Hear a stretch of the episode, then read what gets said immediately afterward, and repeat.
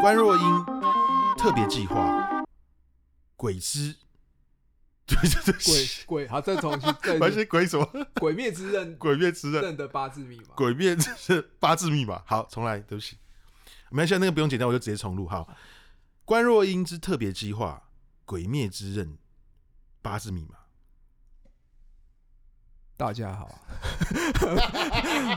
没有，谢谢阮喜哈、哦，邀请我今天呃来这个关若英的特别版，然后我们来讲一下呃。最近很红的一部动画片的《鬼灭之刃之八字密码》，那为什么会把这种乱七八糟的东西弄在一起呢？呃，那因为其实很多人都是会想要找我算命什么的嘛。那没关系，我们今天就来帮《鬼灭之刃》批个命一下好了。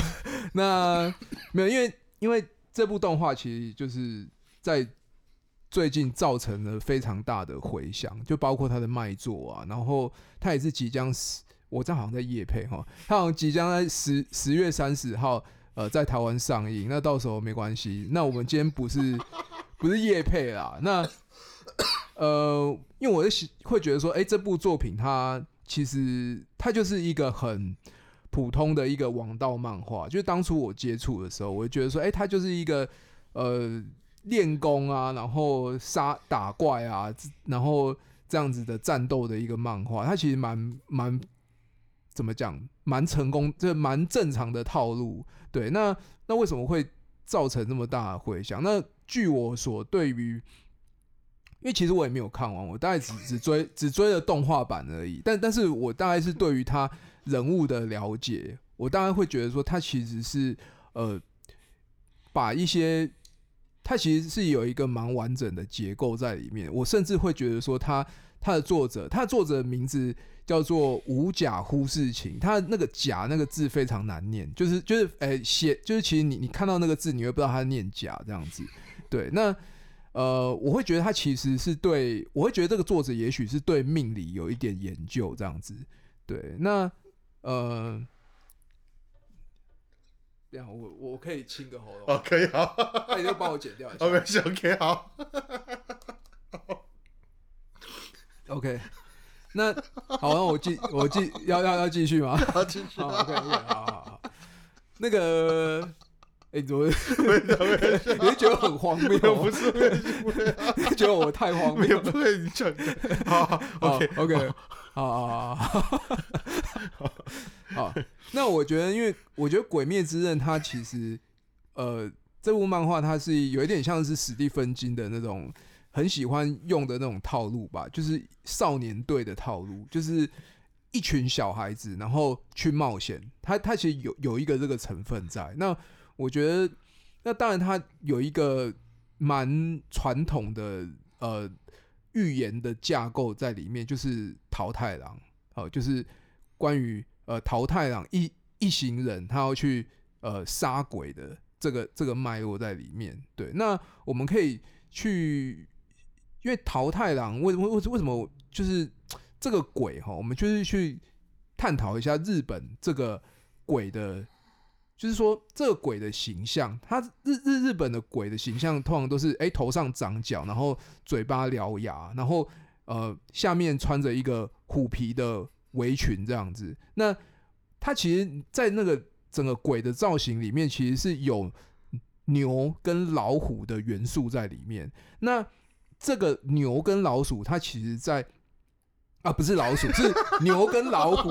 啊，讲太快，牛牛跟老虎的元素。那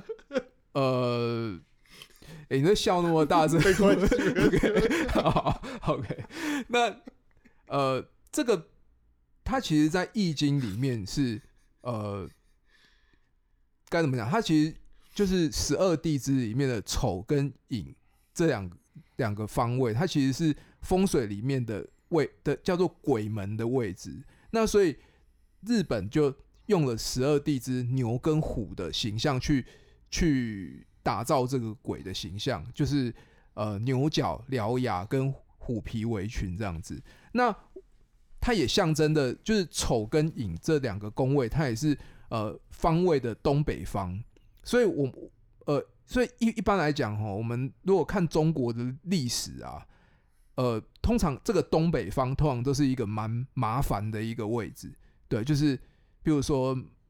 呃引清兵入关齁，就是这种通古斯民族的齁，然后或者是说包括元朝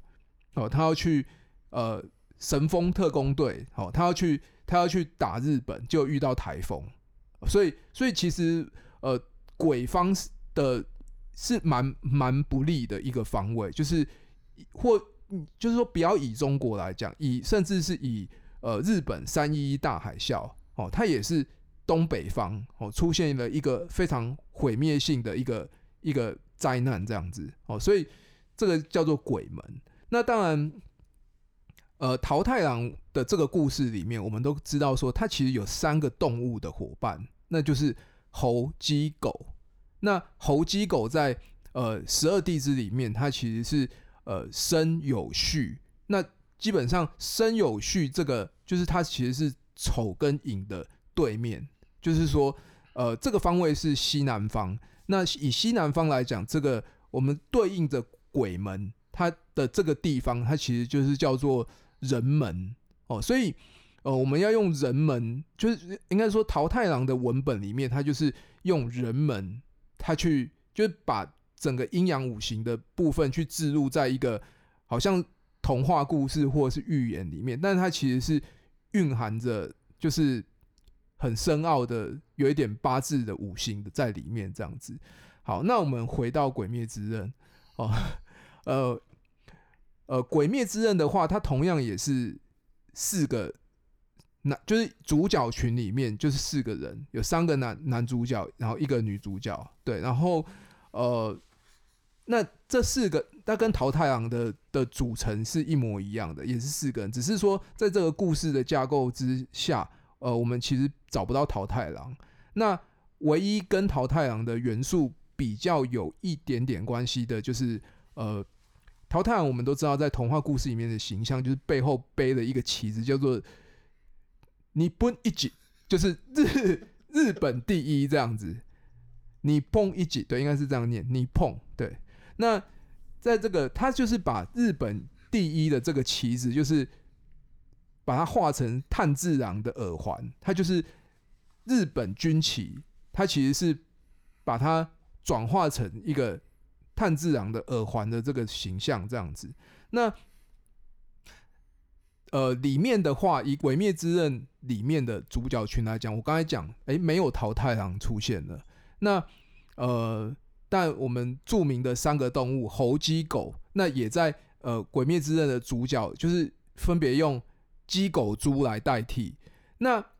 我会觉得说，为什么他会做了一个这么样的转变？那我们因为譬如说猴，就以猴、猴、鸡、狗来讲的话。是从人门开始，可是鸡狗猪它在方位学上面它又有一点不太一样，它就是叫做天门，就是亥，就是戌亥位，就是说鸡狗猪这个位置就是叫做天门哦。那天门的意思呢，它其实是呃，好像是我看一下，天门应该是西北方吧？对，天门应该是西北方。那呃，天门就是呃，以方位学，以以整个季节来讲的话，它其实就是夏季，夏至日落的方向。就是为什么要讲夏至？因为夏至就是一个白天最长，然后夜晚最短的一个，然后它是刚好这个。这个部分就是有一个名称叫做三头火，对，就是呃三头火的意思就是说，在山的头顶有太阳要没，就是要没入了的那个那个情那个情景叫做三头火。那也是也就是代表说是一个是由极盛转衰的的那个状态。那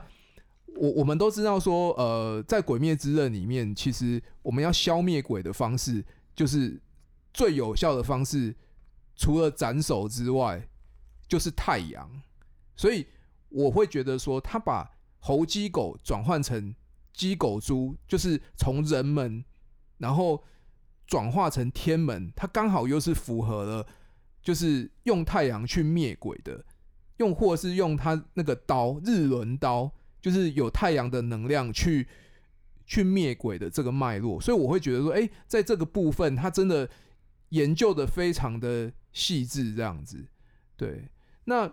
我们在讲完整体的呃人物的架构，那我们现在来细讲每个人物他所代表的动物。哦，那呃里面呢，呃以鸡的代表就是有一个叫做我妻善逸的一个角色，那他其实在里面的形象就是一个一个胆小鬼这样子。那呃为为为什么我会说他是鸡的代表呢？因为有嘛，就是有鸡，因为有这个字在地支里面是呃属金。那呃我妻善逸这个角色就是他的头发就是也是金光闪闪的，然后他的招式就是。就是用雷电的招式，看起来也是金光闪闪的，所以就是非常有金的这个意象，就是非常耀眼夺目，就是有这个意象。那呃，我们都知道这个鸡嘛，鸡也是呃，我们都讲鸡鸣狗盗，就是就是天亮了，然后那个鸡就会叫这样子，所以。我们鸡通常是跟一个人的呃作息啊，或者是睡眠其实是有关系的，所以呃，我妻善逸这个角色呢，他其实是在睡着之后，他才会麻雀变凤凰，就是他就才会发挥出他的潜能这样子。对，那也是他有把这个角色的特性是运用进去。那当然，他也。作者也是常常会在 身, 身, 身旁会画 一, 一只小麻雀这样子，就是也暗示出它是一个属属鸡的，就是、欸、也不是属鸡啦，就是说用鸡去去暗示它是鸡这个角色这样子。那当然，他也设计了说这个角色它是一个听觉非常强的，对。那其实他他这个里面有也有一点，就是说这这三个角色里面也有一点那个。呃，非礼勿言啊，非礼勿视啊，非礼勿勿什么勿勿听吗？对，就是有有有有一点这个状态，但是他但其实他是也有一点把感官换掉这样子。对，那呃，我们又再讲回八字，就是说有有这个字，就是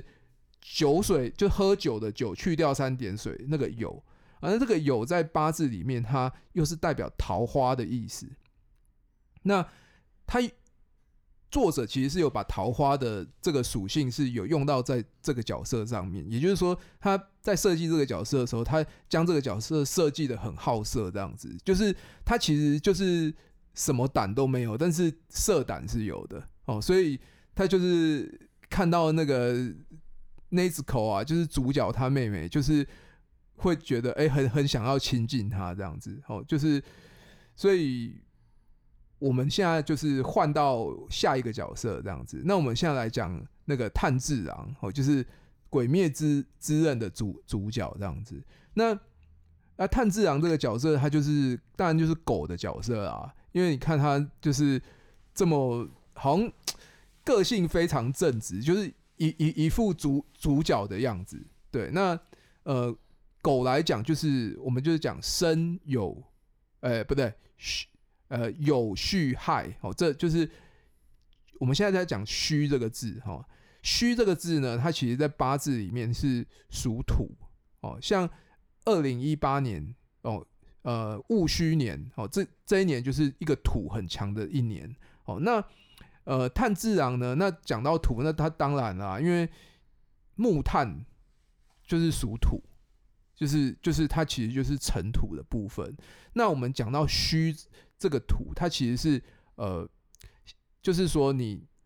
稻子收割完之后，你放了一把火去烧之后的那个燥土，就是那个灰烬的土。那其实非常符合炭这个这个字眼。然后